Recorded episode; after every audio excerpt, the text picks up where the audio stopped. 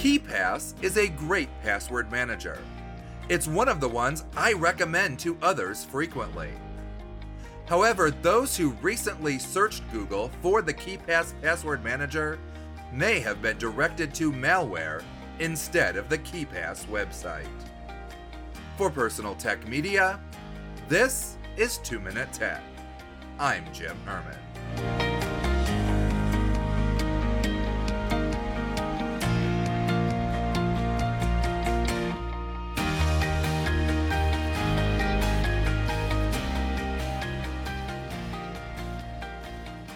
When ad blockers first came out, I resisted them.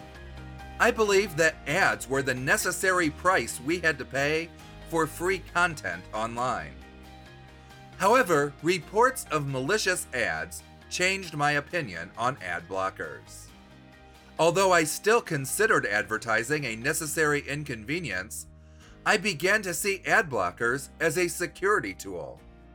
In a world where someone can pay to put their malicious link in front of you, an ad blocker stops those links before you have the opportunity to see them. In the case of KeePass, the malicious ads had all the markings of a legitimate advertisement that would have come from KeePass. The web address in the ad was keepass.info, the official KeePass link.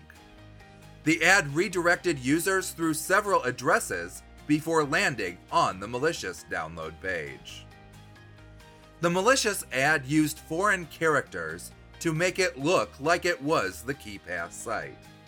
In this case, the site had a small, almost indistinguishable mark under the K. So be careful when you're looking at a link.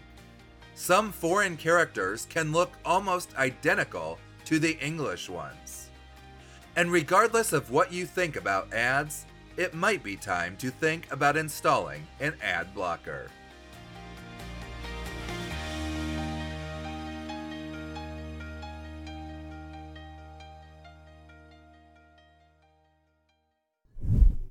Thanks for listening. Did you know that all of our past episodes are available online?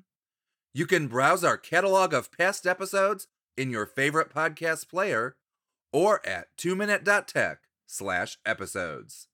That's T-W-O minute dot tech slash episodes.